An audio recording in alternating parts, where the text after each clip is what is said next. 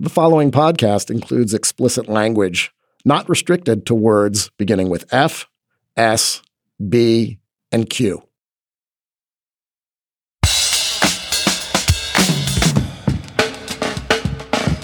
Hi, I'm Stefan Fatsis, and this is Slate's Sports Podcast. Hang up and listen for the week of October 13th, 2020. On this week's show, we'll talk about Kostas Antetokounmpo, Talen Horton Tucker, and the other members of the Los Angeles Lakers who got some help from LeBron James and Anthony Davis and won the 2020 NBA Bubble Finals, four games to two over the surprising Miami Heat. We'll also discuss Dak Prescott, Alex Smith, and the moral dilemma of watching NFL players suffer gruesome on field injuries and then returning from those injuries. And finally, we'll assess the French Open, where Rafael Nadal of Spain won his ridiculous 13th French title and 20th major, and teenager Iga Swiatek of Poland won her first professional tournament. I'm the author of the books Word Freak and A Few Seconds of Panic. I'm in Washington, D.C. Joining me from Palo Alto, California is Slate staff writer and Slow Burn Season 3 host Joel Anderson. What's up, Joel? Good, man. How you doing? Doing all right. I had my first Carvel ice cream cake this weekend, by the way. Did you have Fudgy the Whale? Is that a kind of a Carvel ice cream cake? Yeah, Fudgy the Whale. And I think Fudgy the Whale was the one, if you flip it upside down, it was Santa Claus at the holidays. Huh. They use the same mold. You know what? I was too busy cutting into it to know exactly what the shape was. I do a mean Tom Carvel impersonation. He did local commercials in New York when I was growing up. Really? This is Tom Carvel. Come on down. Get Fudgy the Whale. Wait, is Carvel like some sort of local creamery or something like that? It was an, I think it started in New York. Tom Carvel was actually Tom Carvelis, some Greek okay. dude who started an ice cream store. Oh, of course, you know the, the, the background on that one. Welcome to my world. Josh Levin is off this week, but if you miss him, you can buy his book, The Queen, in paperback and listen to Slow Burn Season 4, filling in for Josh. From Bethesda, Maryland, not far from where I am, is Louisa Thomas.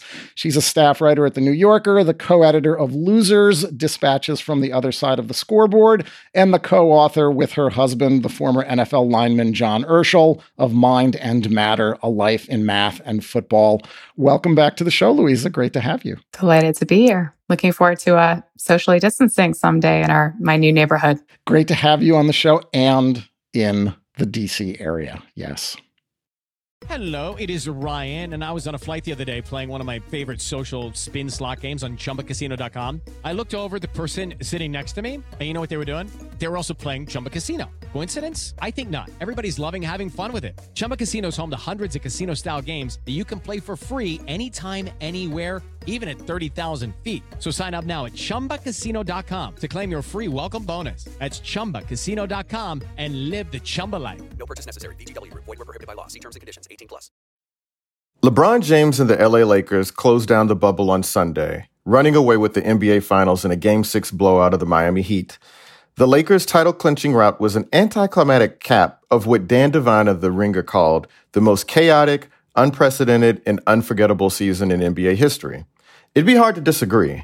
The NBA postponed its season for four months because of the pandemic, had its first wildcat strike for racial justice in recent memory, and watched its presumptive favorites, the Bucks and the Clippers, implode in the conference semifinals. The most predictable thing about the NBA was how it ended this season, with LeBron James and the Lakers as champions, him for the fourth time, and the Lakers for a record tying 17th time.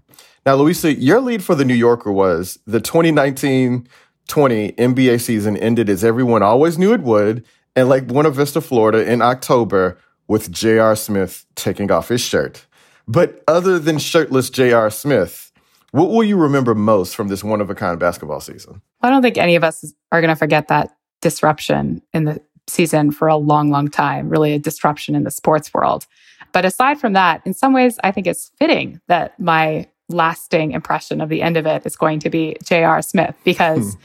I think there's something about the concentrated format and the fact that everyone was there that really provided a showcase for some of the league's most vivid personalities, especially among its superstars. It seemed like every week there was a new, um, not a new, an old, but a, someone exciting to follow. You know, it was Damian Lillard, you know, just draining long threes. It was Luka Doncic. It was the dynamic between Nikola Jokic and Jamal Murray. It was Anthony Davis. It was LeBron James. It was Jimmy Butler. I mean, there was every week it sort of seemed like there was someone everyone was talking about, everyone was excited about. And I'm not going to lie, I had a lot of reservations about the construction of this bubble, but it did bring me a little bit of joy, you know, in a time in which I felt like I needed it. And so I'm going to be grateful for that you know, it brought us joy and it also brought stability. I mean, I think in retrospect, what we're going to remember about this season was yes, LeBron James defining again his own greatness, doing it with a third team, doing it under these insane circumstances.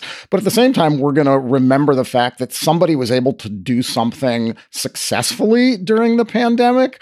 They had no positive tests. The bubble was you know psychologically debilitating on everybody that was in there but everybody also persevered and got it done. It was sort of america as america as we sort of would hope it would be during a crisis like this. You know it took the the riches of the NBA to make this happen and that's obviously exclusionary for much of the rest of the country but at the same time they did it and they did it right and it worked Right. I mean, that's the kind of American exceptionalism you'd hope that, you know, we could take our examples from, right? The NBA coming together, you know, people with all these differing interests coming together and for a better, a, common cause, you know, prevailing in some sort of ways, you know. Um, it's, a, I mean, it's a real testament. I can't think of another league other than, you know, the WNBA, the NBA, I guess the NHL sort of pulled it off a little bit as well. But, um, it's just, it's just shocking because the NFL is the league with all the resources, the attention of America, and they're going through their thing right now. We'll talk about that in another segment. But um, yeah, the NBA really provided a model. But for for me, um, you know, at the end of the game, I really just got to thinking about how incredibly lucky the NBA is to have LeBron as the face of the league. Um, you know, he's this unprecedented athlete who came in with unprecedented hype, justified all of that. Um, he became a voice. Um, he developed a little bit of charisma because I mean, if you remember those early like LeBron's ads, he was a little stiff, you know what I'm saying? But he's he's come around on that, and he's just divisive enough to be interesting, and no hint of scandal. There's no gambling thing with him. There's no you know any of the other stuff that you might that has come around with other other stars. So the NBA won't have this again, and they really need to appreciate it. I do think that giving credit to the NBA is a kind of model for the rest of us. While I totally share that view, it's a little bit like saying we should be more like Denmark. You know, there is there are certain advantages. The NBA is smaller than let's say the NFL. It didn't have to do an entire season. You know, there are and also has very smart kind of coherent leadership and buy-in from the players. I mean, there's sort of like it's really is an argument for culture. I mean, to be honest. I mean, it's the fact that all the players bought in, you know, from the start. There was never any kind of question of, there was maybe a little bit of, you know, maybe somebody crossed the line picking up some takeout or whatever. But other than that, maybe someone went to a, a gentleman's club when he shouldn't have. but, you know, aside from these two kind of prominent, you know, or a couple prominent examples, really everyone bought in. No one was saying, do we really need to be do this? Or if they were saying it, they were saying it quietly enough that it never made it out into the press. I thought that that was really impressive. I mean, there was this real sense that everybody knew what the stakes were, that it was going to be extremely hard, that it maybe wasn't even worth it, you know, but at the same time, everybody did it. And there was that kind of buy in and commitment that I really do feel is maybe lacking in some other areas. But yeah, I, I do also think it's worth noting that the NBA has had certain kind of structural advantages um, and certain cultural advantages that other leagues and other parts of our society don't have. Well, yeah, I mean, some of that is that, I mean, they trust their leadership. The workforce trusts the leadership, and the leadership trusts the workforce, and they work together in concert together, right? And that's not that's not necessarily anything that's going on in a lot of other institutions across our country. Absolutely. Right. And I think, you know, it's not fashionable to to praise sports commissioners.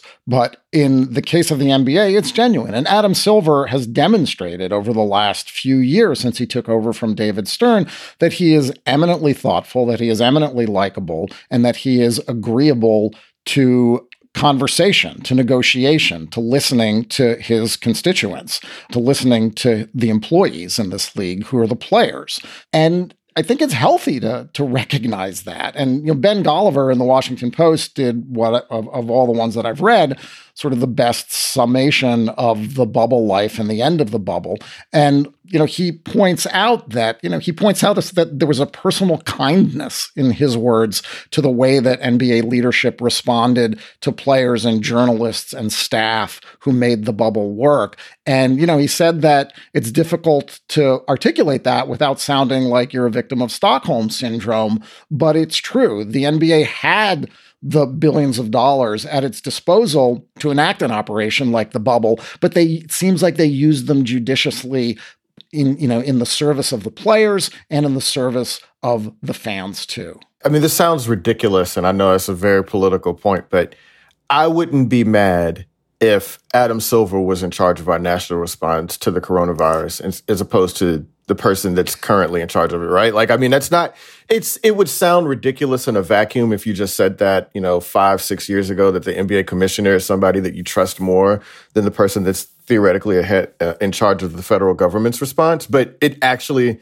like if they if they made that decision today, they're like, all right, Adam Silver is going to come in and take it over here through the rest of 2020. I'd be like, oh man, we have a, we have a chance now. We have some hope uh, of possibly you know uh, getting all the resources that we need and getting through this uh, and you know in in time. So um, there's definitely that. But you know, I, I you know getting back to the game, at least for me. Um, did you all see Game Five? Did you all watch Game Five that night? Mm-hmm. Like I, I've never seen a better. Mm I mean, I've, I mean, maybe I've seen better games, but in in terms of like individual spectacle, I can't ever remember a time when I've seen anything like that. Where the coming down to the wire, the sort of face off aspect yeah. of it. Yeah, it was. I mean, I actually thought I thought that the basketball throughout was a generally speaking, with a few you know exceptions, really high quality, really exciting. Um, you know, and, and it only seemed to get better, which is something that you know you can't always say it looked like even the finals were going to be a dud two games in. And it, we ended up with something that was not, if not a classic, then something at least that, you know, the, the league can be proud to have showcased. Well, there aren't sports, you know, often about sort of our expectations versus reality. And, you know, we were not expecting Jimmy Butler to be the equal of LeBron James in terms of taking a team, putting it on his back, and bringing it within a couple of games of winning a championship. And that game five was, you know, it was a great game overall, but it was that, you know, how often do we get to see what truly a, a dynamic one against one matchup? Um, not necessarily every time up and down the court, but in terms of leading their teams and wanting to be the player that that does it. That was a remarkable game.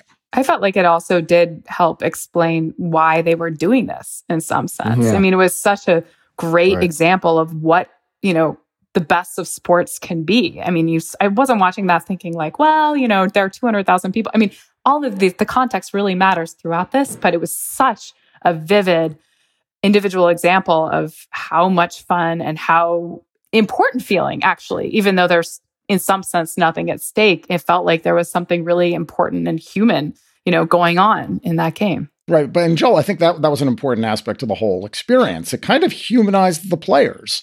We got to see them performing not in the the usual way where they, you know, put on suits after the game and depart mm-hmm. in a limo and we think that they're living in this rarefied world, but we got to see them as sort of, you know, stuck in this place that any of us would struggle to endure for two or three months the way that they did.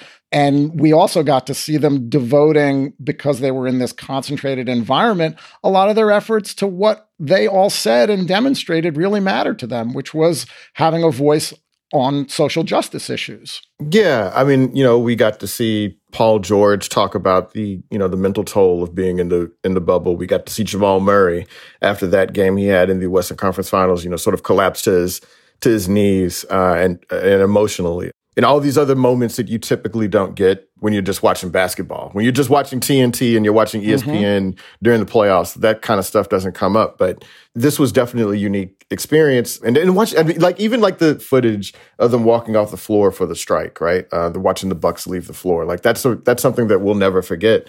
And yeah, I mean, you can only do that through a bubble. Like, actually, it will be really interesting to see what the NBA does for an encore here because I imagine trying to convince everybody to get back into a bubble for months at a time is going to be impossible. And it was so emotionally draining. So I like, you almost think that maybe they should just wait it out and see like where we're going from here on out because trying to top that, trying to recapture what they were able to pull off here in the last few months, it just doesn't seem like it'll be possible. It is true. And I also think that that's a really important point that one of the things that they succeeded in was not just showcasing the, the basketball on the court, but, you know, really kind of demonstrating that these were complex, thoughtful people who with, and also that they weren't, there wasn't that reality TV aspect where you felt everything was sort of done for the cameras. They were living literally in a TV set, you know, but on the other hand, I think the strike was really and the kind of the drama that surrounded it and the players meeting and things like that was evidence that these were people who were actually seriously grappling with very real issues and really feeling things and really trying to think through things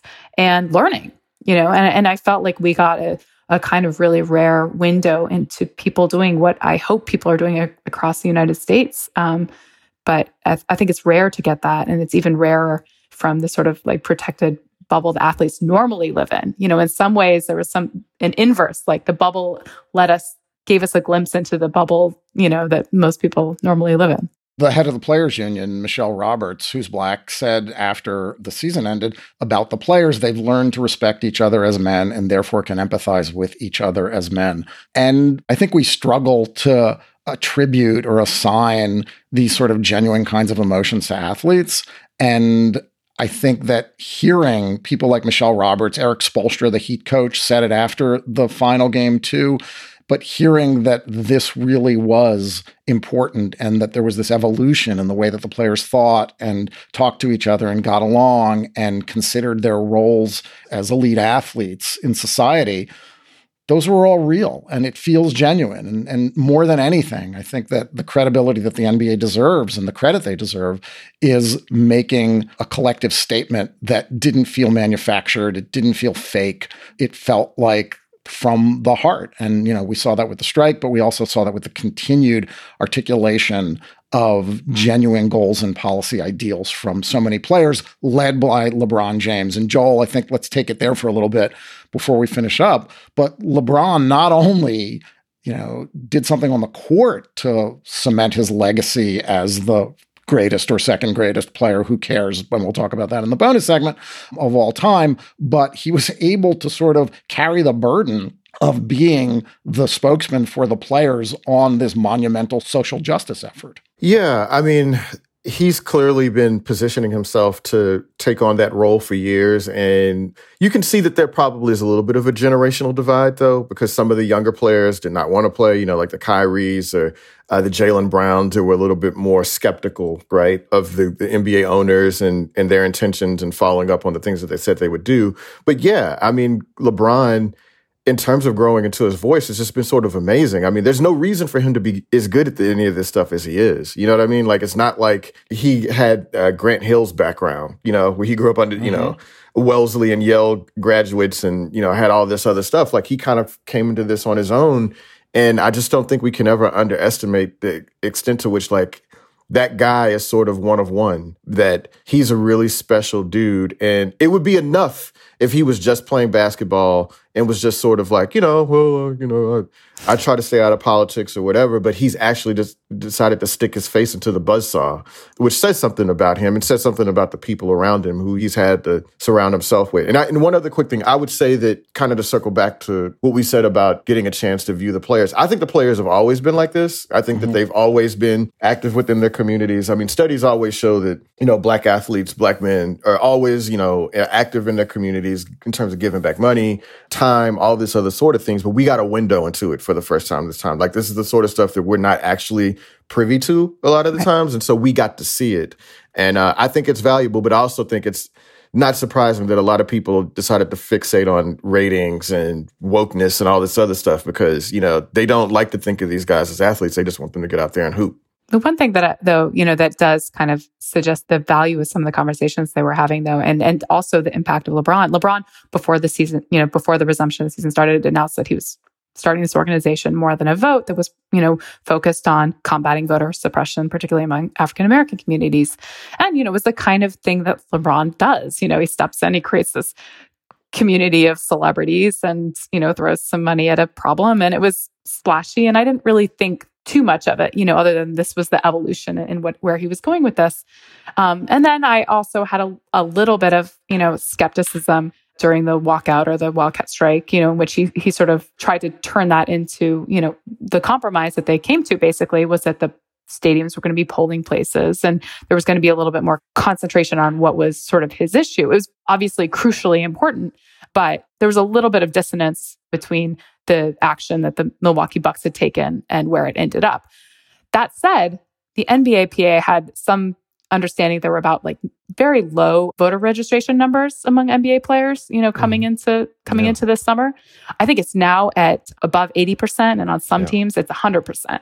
And you know, I really think that a lot of people are speaking really eloquently and there's this kind of a new understanding also not just about what's happening at the presidential level, but you know, on local levels as well. And I think that those conversations are only happening because LeBron started them in a lot of ways. And this this stuff is really really important right now and and I think that that hit that impact is, is pretty clear. And those statistics are probably as important as any uh, triple double he pulled off. Another good statistic LeBron's More Than a Vote collective announced the other day that they'd signed up 10,000 volunteers to work in black electoral workers as poll workers. Not bad.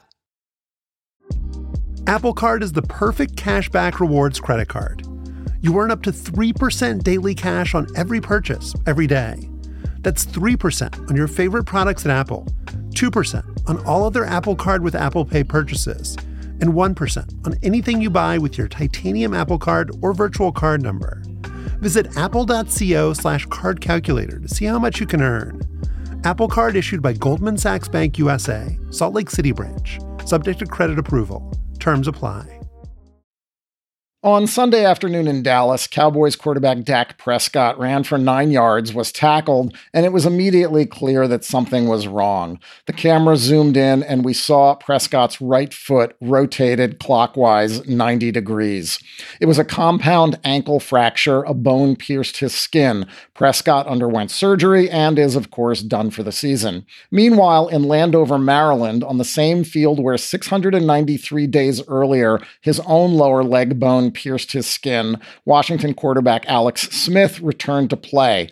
Smith's brutal recovery included 17 surgeries and an infection of flesh eating bacteria that nearly required his leg to be amputated. Let's listen to a clip after Smith took the field against the Los Angeles Rams on Sunday. You saw his wife Elizabeth and the kids, though, in the crowd. I mean, what a nervous moment this must be for them.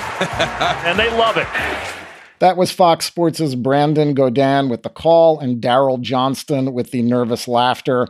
Joel, the cruel juxtaposition of these two events on Sunday had the effect on me anyway of reinforcing the awfulness of both. Smith's return didn't feel especially heroic, and Prescott's injury felt a little more foreboding than it might. What did you see in these events? Well, you know, for me, I don't necessarily see them as connected. And I know I'm really threading the needle there when I say it because Dak's injury was like horrifying and deflating. But to me, it was ultimately part of football, right? So I've been watching injuries like that the entire time I've watched football in my life. So I saw what happened to Joe Theismann. I saw what happened to Napoleon McCallum. I don't know if people remember Napoleon McCallum. Mm-hmm. He was a Raiders running back whose leg basically got bent all the way around. Marcus Lattimore, University of South Carolina, and so on and so forth. You know, it, my very first spring football game at TCU, one of my teammates broke his ankle in the exact same way. So in recent years, though I've become a little bit more squeamish about all this, I know that this is ultimately how the game unfolds. And so it's just a part of the bargain. And maybe it should be that way because as a football fan, it shouldn't all be ecstasy and like violence, right? Like we, it, sh- we should be grounded in the, the fact that it is very dangerous. It should affect us. But I think that Alex Smith is different because though his injury falls into that grotesque injury category, everything that happens after that is different to me. Like he had 17 surgeries that, as you mentioned, cost him tissue and muscle, almost had an amputation, and then he's walking around with a limp. There was this Project 11 documentary about Alex Smith and his comeback. And what I took from it most was that limp. And so if injury is a part of the game, so is rehab, so is training, so is the medical expertise that teams and players call in during times of traumatic injury. And if all those elements fall into place and they say a player can return, I usually don't spend too much time fretting about it. But this is different, man. Like he clearly looks compromised and like he can't protect himself out there. And usually once players are like visibly diminished, you never see them as players again, right? Like normally when you see a football player and he's like limping in such a way, that guy is no longer a football player. So that's sort of what I took from it. But Louisa, I mean, maybe you saw something else. Maybe I'm being a little too dismissive of Dak's injury. I don't know. No, I mean, I have to say that I saw Dak's injury not during the flow of the game, but on a highlight. And I wasn't really prepared for what I saw. You know, I had seen reference to gruesome injury and things like that, but still seeing the clip, I mean, I, I caught my breath and my stomach just, you know, turned over. Not unlike, I have to say, um, Alex Smith's wife, who, um, you know, the broadcast said loved it, but she said afterwards that she felt like she was going to vomit when he ran on the field. I just thought with the Dak Prescott, you know, yeah, the thing is that violence isn't a consequence of football. It's part of football. You know, every play is danger. It's sort of the point. Every play is a crisis that needs to be resolved. And the physical danger is part of why we watch, if we're being honest with ourselves. And th- things like that happen and they happen again and again.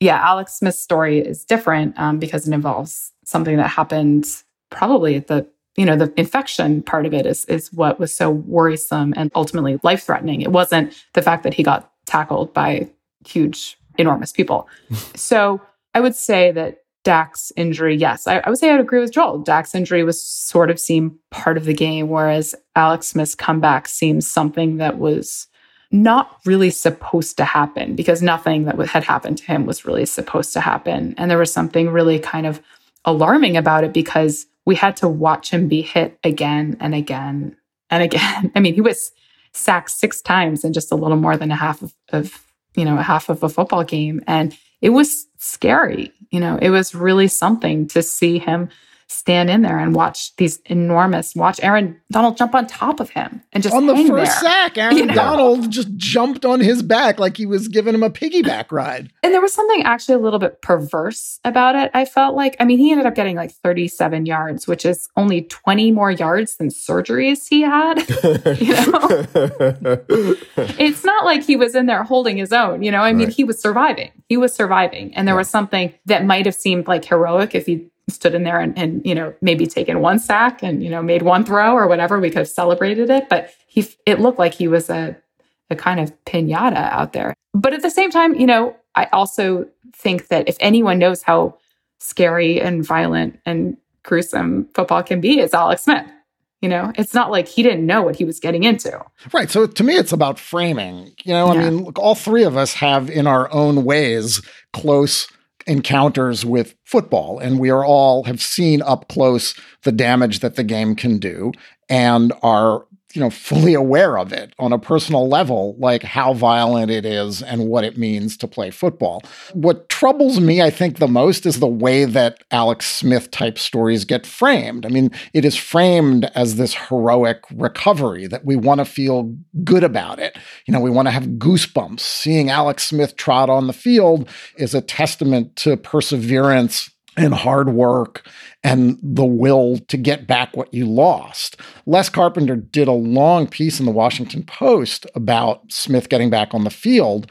And he talked to Smith's wife, Elizabeth, extensively. And for all of the quotations, the one thing that she doesn't talk about. You know, she talks about the struggle of going through physical therapy and worrying about whether he'd ever walk again and about his dedication and determination to get better. But the one thing that isn't in there is whether she actually agreed that putting a helmet on and getting back on a field was the right thing to do. It all felt like Alex Smith was determined to do this, so he was going to do this. Whether it made sense for him, for his family, or for the Washington football team isn't really something that gets talked about. I actually found the focus on her to be really interesting, you know, on the broadcasts, on social media, in that story. Yeah, that's actually where I got the quote that she was going to vomit. You know, I mean, it was sort of, a, it was sort of like, this is so great. And yet there are these sort of little hidden, you know, question marks and little like sprinkle like Easter eggs throughout the piece.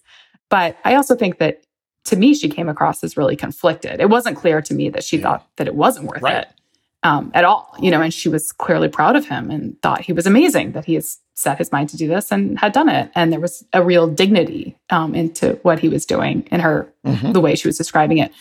At the same time, yeah, it's terrifying. And that's the role that I've, you know, been in in football. You know, I've been in the stands of, of watching someone come off a, in my case, it was a very serious concussion. And, you know, the first time he's out on the field, I think it was kickoff return, which is like the most dangerous play in football, you know, and it's just like, are you in that moment? Are you like, is it cool? you know, is it happy? You know, is exciting? No, it's like just kind of terrifying. But, you know, at the same time, she was being used as a sort of proxy, I think. Um, and people were projecting onto her what they wanted to feel. And I think that to the extent that you're uncomfortable with it, you're focused on the part of her that is really uncomfortable with it. And to the extent that you want to celebrate it, you're focused on the part of her that is really proud and happy. And this is her life. And so for a lot of us, this is part of life. For a lot of fans, even mm-hmm. football is part of life. And they want to feel, they feel a lot of things probably, but certain things kind of come to the fore and, and this is one of those examples in which there are just there yeah there are a lot of a lot of emotions. Yeah because joel i mean it's easy to say look alex smith has made about 190 million dollars in his nfl career. Why on earth would he want to do this? And it's also important to put yourself in the mind of an athlete like alex smith. That determination isn't you know isn't made up. Yeah. he didn't have to go through this. He didn't have to prove anything to anybody so there is something driving him and other athletes like him to want to get back out there. Well, I mean, I thought that he was doing this because you do want to have the use of that leg again, right? So I thought that like rehab, the the the carrot of NFL football was what was going to help him get through mm-hmm. rehab, and then he'd get there and he'd be like, "Yeah, all right, I did it. I got back close enough to where I could play in the NFL, right. and that was great." And it is worth thinking about he was the third string quarterback up until a week ago, right? Which is where you get into how poorly managed the Washington football team is once again, yeah. right? Like, I mean, they spent all this offseason trying to rebrand and, you know, pretend things are different over there. But ultimately, I mean, they're still mismanaging things. And I mean, you know, I guess if Alex Smith is ready to go, he's ready to go. But I just don't think that a responsible franchise, a responsible leadership, would have allowed him to be in that situation. Right. On a rainy field with a shitty offensive line right. in a useless game. They dressed two quarterbacks. Right. They benched their first round draft pick that they've maybe rushed too soon into a role of of responsibility and now are basically throwing under the bus and talking about trading.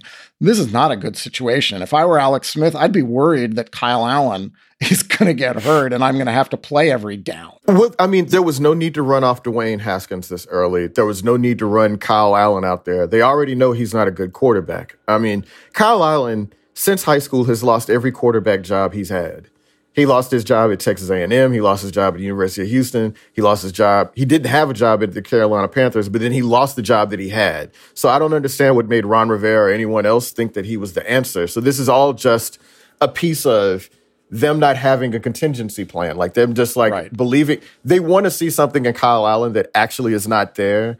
And in that way, they're putting Alex Smith in danger because the third string quarterback, a lot of teams don't dress the third quarterback, right? Like, we, especially when, you know, roster spots are so valuable in the league.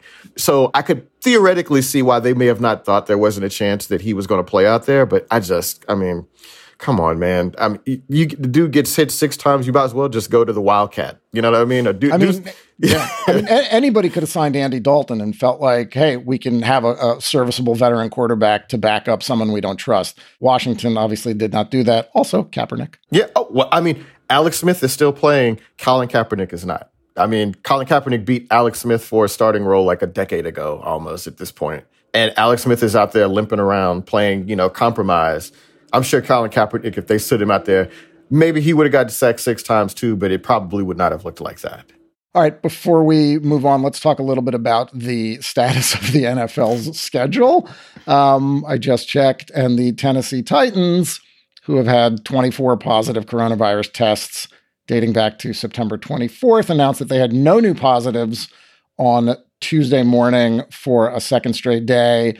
And the NFL is saying that they will host the Buffalo Bills on Tuesday night in a game that had already obviously been rescheduled. The New England Patriots game was postponed last weekend. They're supposed to play next Sunday now. The game was supposed to be Monday night. A Bears practice squad player tested positive on Monday, and the league has had to like reschedule a lot of games already. This is not the NBA, Louisa. This is not the NBA. and I, I maintain that it would have been impossible for the NFL to do what the NBA did. Mm-hmm. But at the same time, this goes back to kind of what I was saying about the NBA. The NBA not only created a bubble, they created a culture where everybody knew what the rules were, they knew the expectations, and they followed them, whether or not they wanted to. And when they didn't, they were punished. And we obviously don't know of examples where, you know, there was rules that were broken and we didn't hear about it. But for the most part, I think we can confidently say that there was a pretty clear buy-in from the players and from the coaches and from everyone involved.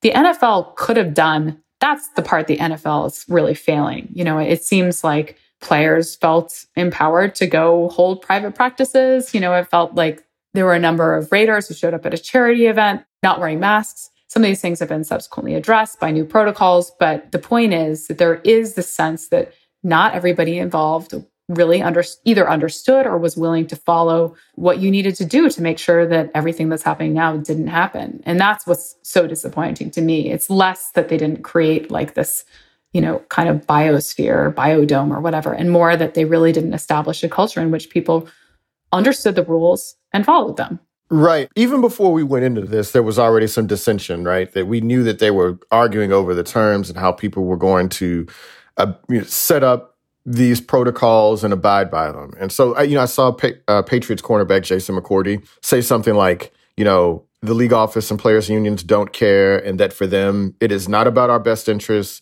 or our health and safety. It is about what can we make protocol wise that sounds good, looks good, and how can we go out there and play the games? And I would argue that that's always been the league's ethos, but that it's even more pronounced during a deadly pandemic. I mean, we can we see how little investment these entities have in the health and well-being of their players all the time. I mean, just a few months ago, they were arguing over whether or not to add a 17th game to the schedule. Like we know that it's not good and healthy for them to play more regular season games, but they've done that in spite of the potential health costs, right? And so it's just it's just exacerbated during all this. And to your point, Lisa, I I totally agree. Like normally, I'm not a dude who blames individual actors at the expense of institutions, but here's the thing you agreed to go back there. You agreed to play football and you agreed to abide by these protocols. So if you're not going to do that, then yeah, you should be punished. Now, I don't know, you know, Doug Farrar, USA Today said that, you know, he thinks that they should probably suspend them for the rest of the year.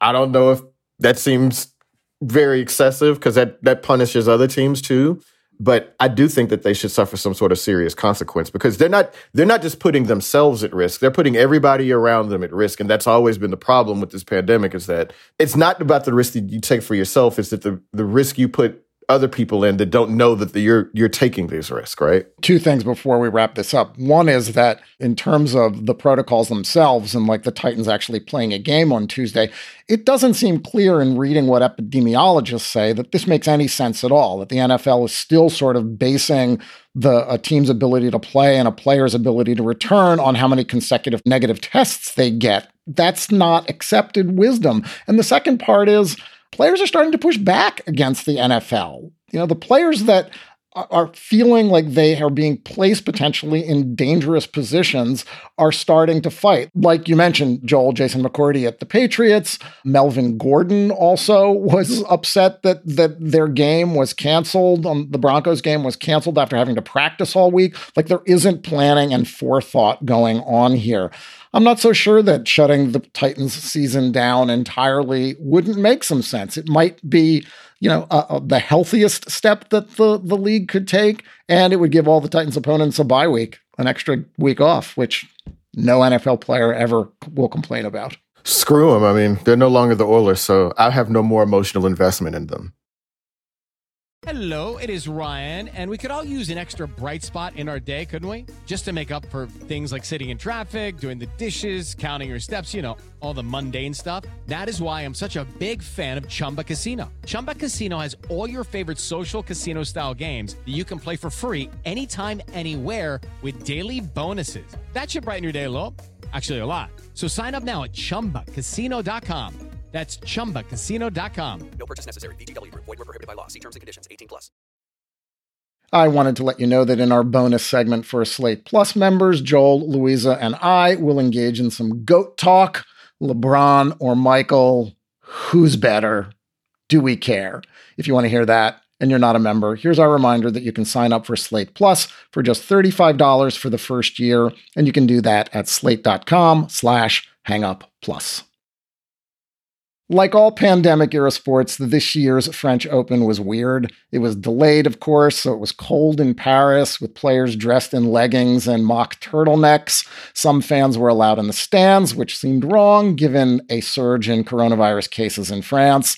Serena Williams withdrew early with an Achilles injury, and Roger Federer was missing entirely after knee surgery. And the winners couldn't have been more different. 32 year old Rafael Nadal once again demonstrating greatness, and 19 year old Iga Swiatek introducing herself to the tennis world. But Louisa, the winners did share one thing in common. Neither dropped a set en route to their titles. Let's start with Rafa. He crushed Novak Djokovic in the final 6 love, 6 2, 7 5.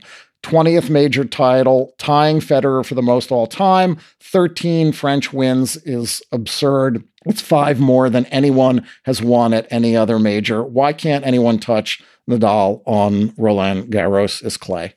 Oh, I think we should start by acknowledging that no one can really touch him on any other surface, with the exception of Novak Djokovic. Had Nadal decided to come to New York earlier this year, actually just last month, he would have come in as the defending champion. So that said, there are certain aspects of his game that are very well suited to the clay at Roland Garros. His spin, the way he hits his forehand with his kind of extreme Western grip, causes his balls to dive down and leap up really high, especially when the conditions are hot and dry, as they usually are in June. This is October. The conditions were damp and cold. What was so incredible about his performance here was that the it wasn't actually very well suited to him, at least as we've come, come to understand his game. Um, and he was pretty unhappy throughout. He thought it was cold. He thought they shouldn't, you know, it's not good tennis weather. It was dangerous, you know, and that it, the balls didn't suit him and all this stuff. And he still comes out and in one of the most incredible performances I've ever seen, um, absolutely crushes Novak Djokovic. And the thing is, in the first set of that match, Djokovic played pretty well. I mean, with an exception of an over reliance on the drop shot, he was playing as really the best player in the world should play. And he lost that set 6 0. And Nadal, to his incredibly immense credit, wasn't even really working his what we know as his best shot, his inside out forehand. He was really kind of playing backhand to backhand. He was playing a strategically good match.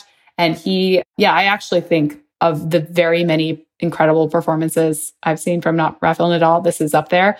And even Djokovic, who knows his game better than anyone, said that he was surprised. Well, let me ask this question then as a uh, non tennis knower how often is tennis played in weather like this? Because I think that like that's something you know the the idea that they're wearing like sweats and wearing all these weird you know weird like warm weather clothes. I don't. This seems like also you wouldn't be able to move quite as well. But maybe I'm sure there's been you know advancements in tennis clothing technology. But I assume that this is not common for them to play in cool rainy weather and so, so on and so forth, right? It's not. Tennis players are a little soft that way. Let's be honest. Um, Close the um, roof. Close the yeah, roof. Yeah, exactly. So tennis actually has an indoor season. You wouldn't know it because if you're following tennis as a casual fan, none of the slams are indoors. I think actually, um, actually, all the slams are indoors sometimes now because yeah. everybody's got a roof. But mm-hmm. there is an indoor. You know, tennis is played in Paris in the fall indoors. You know, it's played in London in November indoors. But we don't see a lot of that, and players also so players aren't really used to being exposed to the elements, as it were. It happens. There was a particularly notable French Open a few years ago when the conditions were monsoon like and cold, but that was big news because it's not usually like that. Most of the players are used to Azarenka, Victoria Azarenka, you know, who was uh, one of the top players in the world, form number one. She actually walked off court, you know, when she was being told to stay on when it's rained. She says, as she's walking off, you don't understand. I'm from Florida, or I live. No, she's not from Florida. She's, but she said, I live in Florida. I'm not used to this. yeah, it's like they were complaining more about like the chilly temperatures yeah. in Paris, which like I would kill for, than when it's 110 degrees in Australia during the Australian Open. Yeah, yeah, that's just shocking to me. The, the, yeah. the, the, the, it seems like cool weather. Cool cool weather is good for running, for instance, right? Like, but mm-hmm. I don't know. It's not good for hitting tennis balls as hard as you can because of physics. Um, and that was one of the complaints at the tournament overall. And you mentioned the that Nadal was whining about the tennis balls. There were new tennis balls introduced.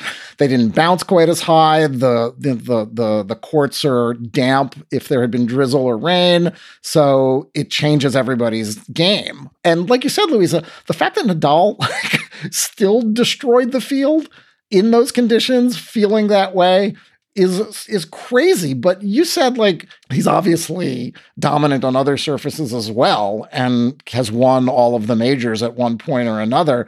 But at the French Open, it's insane. He is he has a lifetime record on um, in sets at the French Open of 298 and 27.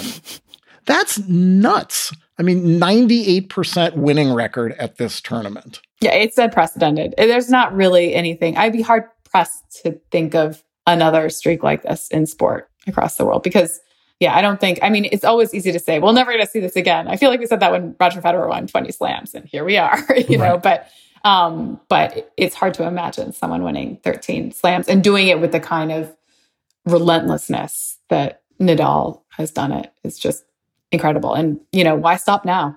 Yeah. We're going to, hopefully, we'll be back there in a few months. Mm-hmm. Right. And Nadal's 34. Federer, um, Djokovic is what, 32? Um, Federer's 39.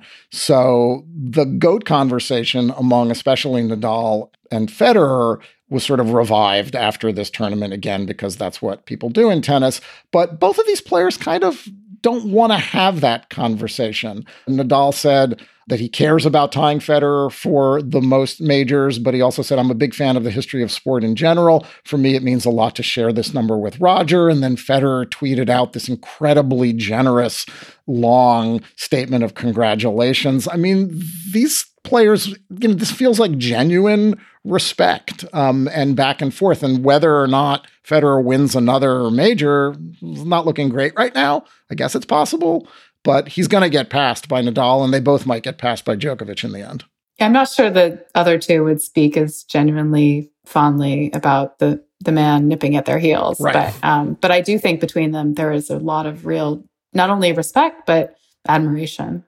Yeah, I mean, I guess that's that's pretty interesting to me um, because you'd think that like normally those goat conversations, the way that they happen, like they create this this tension around the guys, like because you can't run away from it. It's always there. I don't like. I don't know a lot about Rafael Nadal, but you know, Roger Federer. The only thing I know about him, for the most part, besides his like excellence, is that he seems fairly milk toast. Does that does that make sense? You know what I mean? Like not milk, maybe not milk toast. That's like a very uh, gentle person. Does that make sense? Aristocratic Swiss. Swiss. Is, Swiss. Is that Swiss? Okay, yeah, just like not very, you know, nothing that would be inflammatory, nothing divisive about him.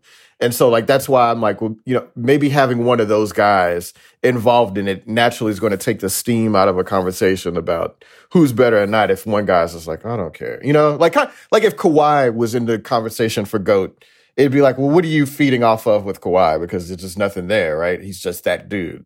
And it all is very humble. I mean, and, yeah. in a way that seems genuine as well. I mean, it was really striking throughout this tournament, actually, how he kept calling attention to, you know, what was happening around the world um, and talking about his sadness. Sad was a word that he used. Um, he wasn't, you know, other players were saying, let's, we're here to play tennis. Let's stick to tennis. And he was saying, no, this is a, a serious moment and we need to treat it with gravity. And, and yet, you know, still do what we're, we're here to do. I mean, yeah, he said many people in the world are suffering. And he that was earlier in the tournament and then after the final in his the you know the normal on court interviews where the players always thank their teams for 10 minutes and thank their opponent for and, and and try to be as gracious as possible he drew attention to the fact that this was difficult you know and that we are all in this together we have to stay positive we will together go through this and win and nadal while his english is excellent he is always even more genuine and open when he is speaking his native Spanish. And so to see him sort of over the years sort of become more comfortable having these more heartfelt kinds of conversations is really touching. He's a good guy, right? Yeah. He seems that way. I mean, yeah. yeah. I mean, it's hard to know with right super superstar athletes, but he definitely radiates that, especially as he gets later in his career. All right, let's talk about Iga Swiatek a little bit. You know, I said that they don't have much in common, she and Nadal, but she idolizes Nadal, right, Louisa? And she plays she's modeled certain aspects of her of her game after Nadal and more than that has modeled certain aspects of her behavior after Nadal. Absolutely. In fact, there is a kind of there is a little bit of an irony there because she's not ranked. She well, she's now ranked inside the top 50, but um, coming into the French Open, you know, she'd never won a title. She she's 19 years old. She's you know was sort of known for her interest in punk rock more than her results on the tennis court. But she, yeah, she really has talked about. She she said that she um, learned tennis by playing like PlayStation tennis or Wii whatever the video. I probably got it wrong. Apologies to all gamers out there, but um, yeah, she with the exception of Nadal, Nadal was the one that she did accept was a role model for her. And you can actually see it watching her game. She has this high forehand follow through, like a buggy whip in certain situations, and kind of torques you know, torques her body in a way that is reminiscent of Nadal. One big difference is that she actually really crowds the court. You know, she is not afraid to really charge and take take balls early. And Nadal sometimes camps way back. And I feel like uh, Iga Swiatek was, you know, hitting balls from almost the service line at some point. I mean, she was really enjoying attacking. And she's also a great mover and great defender. And yeah, I mean, I, I was totally blown away. Um, can't say I saw it coming, to be honest. But then again, not many did, including possibly herself.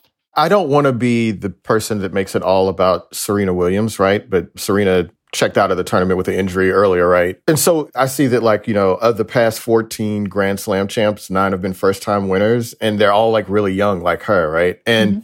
I'm just wondering like, do you I remember watching Serena play uh in the semis of the US Open and thinking, man, she doesn't look like she moves, you know, great anymore, right? And I just wonder like it just seems to me that like maybe she won't ever win another Grand Slam because it just seems like with the youth and like the power and all the athleticism of these younger players that maybe, you know, it's just sort of a sign that she might not be able to get back up there again. But I don't know. Maybe I'm reading too much into this. I don't know. I think that she has, since coming back from giving birth, put herself in a position to win again and again and again. And that is the first thing you have to do in order to win a Grand Slam. So I don't want to say that she's not going to do it because again, you know, the fact that she was just in the semis last month, you know, that's that's a match she was upset. That's a match right, she could have won. And then who knows what happens when you get into a final. That said, I don't think that it's in, in any way an inevitability. And that is because there are a lot of really young, talented, fearless players who are coming after her and players who have learned from her and players who have adopted both aspects of the game and a kind of fearlessness from her and are playing power tennis and are incredible defenders and incredible movers. And yeah, I mean, she's still the best server in the game, I would say, for the most. Well, I mean, there's the Pliskovas of the world and stuff, but but generally, I would say that she can do things that still can do things that no one else can do.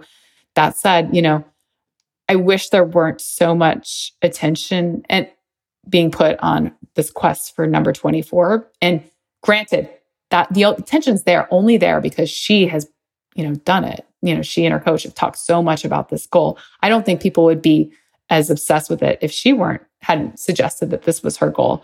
Um, because what she's done, you know, making all these finals, making semis, you know, at this point in her career, that by itself is an incredible achievement. And and one thing that you know this kind of run of new champions shows is how hard it is to win a major and how hard it is to come back and do it again.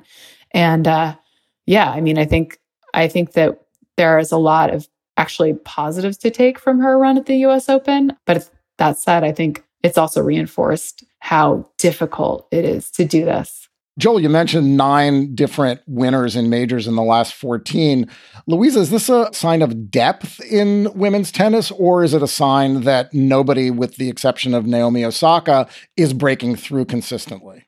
I think the answer is that there's a lot of depth. And that's, you can see the quality of matches even in the early rounds. It's made for really exciting Grand Slam tournaments. You can tune in, the second round and see a match that is, you know, knock your socks off good. Um, when that's not necessarily true always on the men's side. I do think that that it is hard. It is hard to follow through. It's hard to win seven matches over the course of two weeks in these circumstances. My hope is that some of these rivalries will develop. Um, we already had the Australian Open champion making the final of the French Open. We've had players, you know, hanging around in the top five. I think there's a little bit more consistency than people usually give the women credit for. But yeah, I mean, the, the women's game, I think, is an incredibly strong position because of its depth. This episode is brought to you by Progressive Insurance. Hey, listeners, whether you love true crime or comedies, celebrity interviews, news, or even motivational speakers, you call the shots on what's in your podcast queue, right? And guess what? Now you can call the shots on your auto insurance too. Enter the Name Your Price tool from Progressive. The Name Your Price tool puts you in charge of your auto insurance by working just the way it sounds. You tell Progressive how much you want to pay for car insurance. Then they'll show you a variety of coverages that fit within your budget giving you options. Now, that's something you'll want to press play on. It's easy to start a quote, and you'll be able to choose the best option for you fast. It's just one of the many ways you can save with Progressive Insurance. Quote today at progressive.com to try the Name Your Price tool for yourself and join over 28 million drivers who trust Progressive. Progressive Casualty Insurance Company and Affiliates. Price and coverage match limited by state law. And now it is time for After Balls. Iga Swiatek was the first Polish player ever to win a Grand Slam. And as I was watching the uh, final, they mentioned a Polish player from the 1930s that had made the finals but lost uh, three times, it turns out. Jadwiga Jędrzejowska, and I have no idea if I'm pronouncing that correctly. I'm doing my best. Jędrzejowska, Jędrzejowska made it to the finals of Wimbledon, the U.S. and the French, and in 37 and 39. Most important, though, she has gotten a star in Poland, sort of like the Walk of Fame in Hollywood. Oh. Tennis Stars Alley honored her with with a star. Nice. Louisa, what is your Jadwiga Jędrzejowska. My Jadwiga Jędrzejowska, as it happens, was one of her great rivals, Alice Marble. Alice Marble was a tennis star in the 1930s. She was a four time winner at Forest Hills, which would later become the US Open.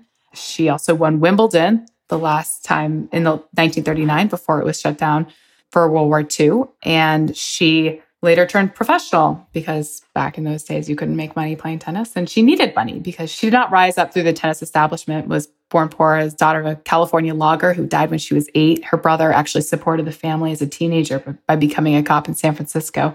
She didn't pick up tennis until she was 15 years old and she was seventh in the nation before she had ever taken a lesson.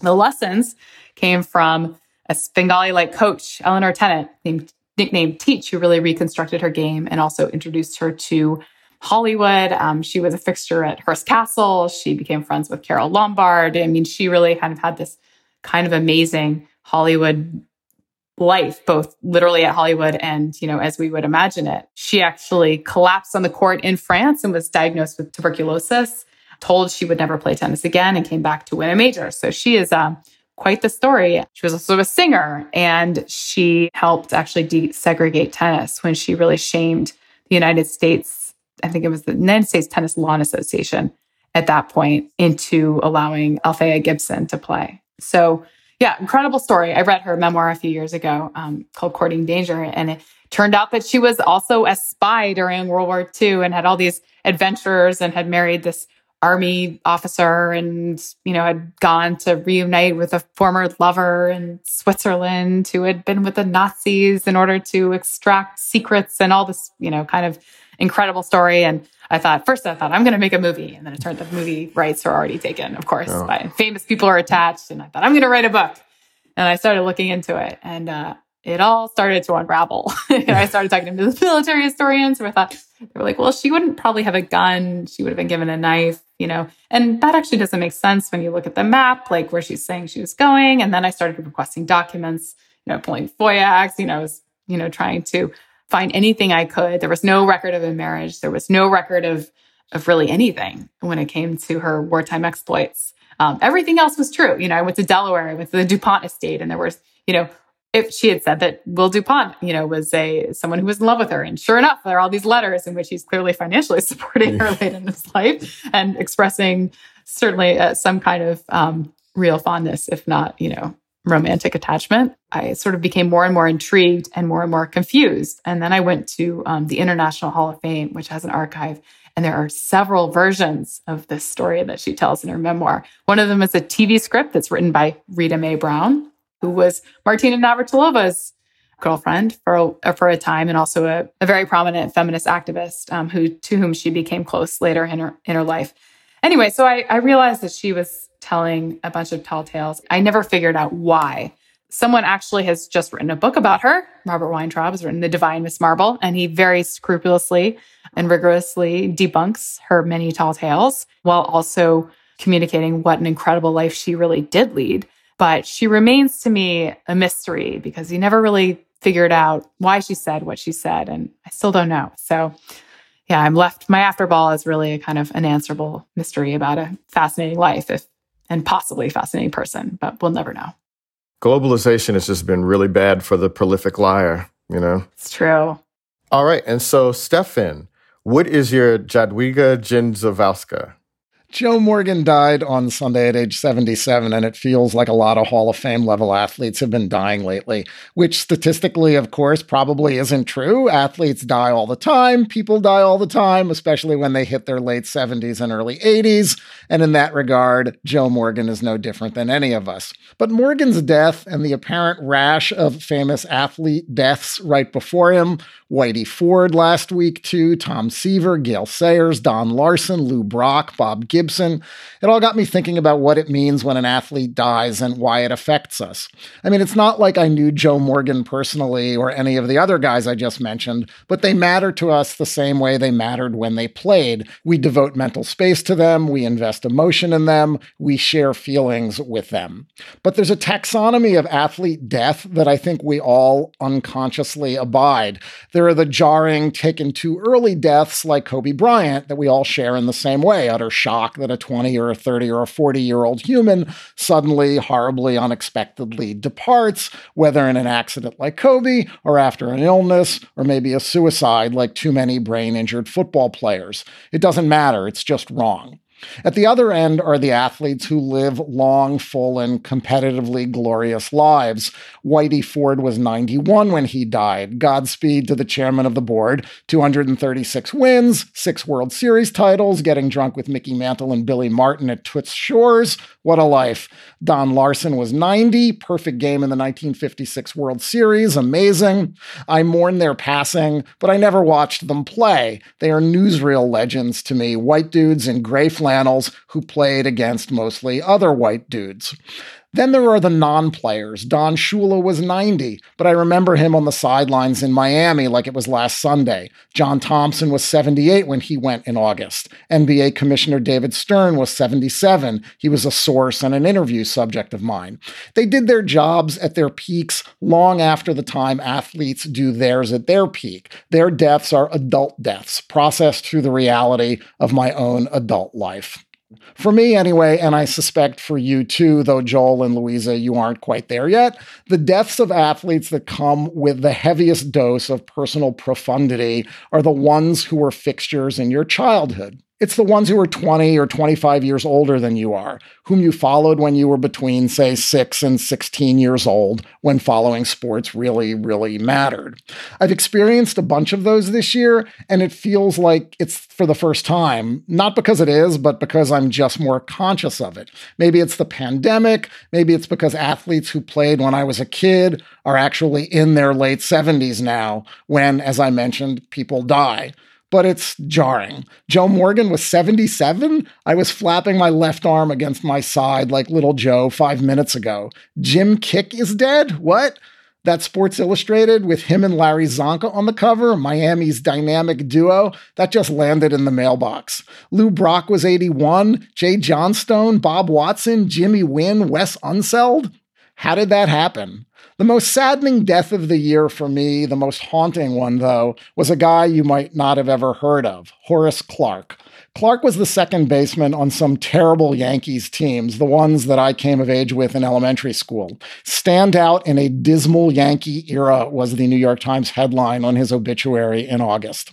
Clarke batted with his legs spread crazy far apart, the stance that my brother and I imitated in backyard wiffle ball more than any other. Clarke played second base, had a good glove and a mediocre batting average, stole a few bases, had no power, reminded me of me out there. A friend texted to let me know that Hoss had died. Horace Clarke, rest in peace, he wrote. No, I wrote back. Yeah, 81 years old. That's not possible, I replied. It is so, my friend said. The Grim Reaper comes for us all, even Horace Clarke. That's sad. Oh, I hate to hear that, man. But yeah, I mean, shoot. I'm old enough, you know, Steve McNair, when Steve McNair died, although he didn't die of old age, I grew up watching Steve McNair and I was like, damn, man, Steve McNair isn't here anymore. So I get it. That, go, that, goes into the taxon. That's the category of shouldn't have died yet because they're not old enough to die. Fair, fair point, but yeah, that's just that. You know, I don't. You know, we the, the Kobe thing too, right? Like that's another. Like Kobe totally. is class of '96, just like me, and I like I will I will probably remember that death for the rest of my life. So anyway, yeah, but, but see, just, you're not old enough to feel what I'm feeling yet, Joel. I know. I'm trying to. I'm trying to empathize, and I just said, yeah, they, just, they, they, didn't make it. I'm sorry. that is our show for today. Our producer is Melissa Kaplan. To listen to past shows and subscribe or just reach out, go to slate.com/slash hangup, and you can email us at hangup at slate.com. If you're still here, I'm guessing you might want even more hangup. In our bonus segment this week, we'll talk about the great basketball goat debate LeBron or Michael. Michael Jordan is the best at some things and LeBron James is the best at other things, you know, but that's not enough for for us. You know, we have to have sort of our take and, and die on the hill that we've chosen. To hear that conversation, join Slate Plus for just $35 for the first year. You can sign up at slate.com slash hangup plus. Special thanks to Louisa Thomas of The New Yorker for joining us this week. Thanks, Louisa. Thanks so much for having me. For Joel Anderson, I'm Stefan Fatsis. Remember Zelmo Beatty and Horace Clarke, and thanks for listening.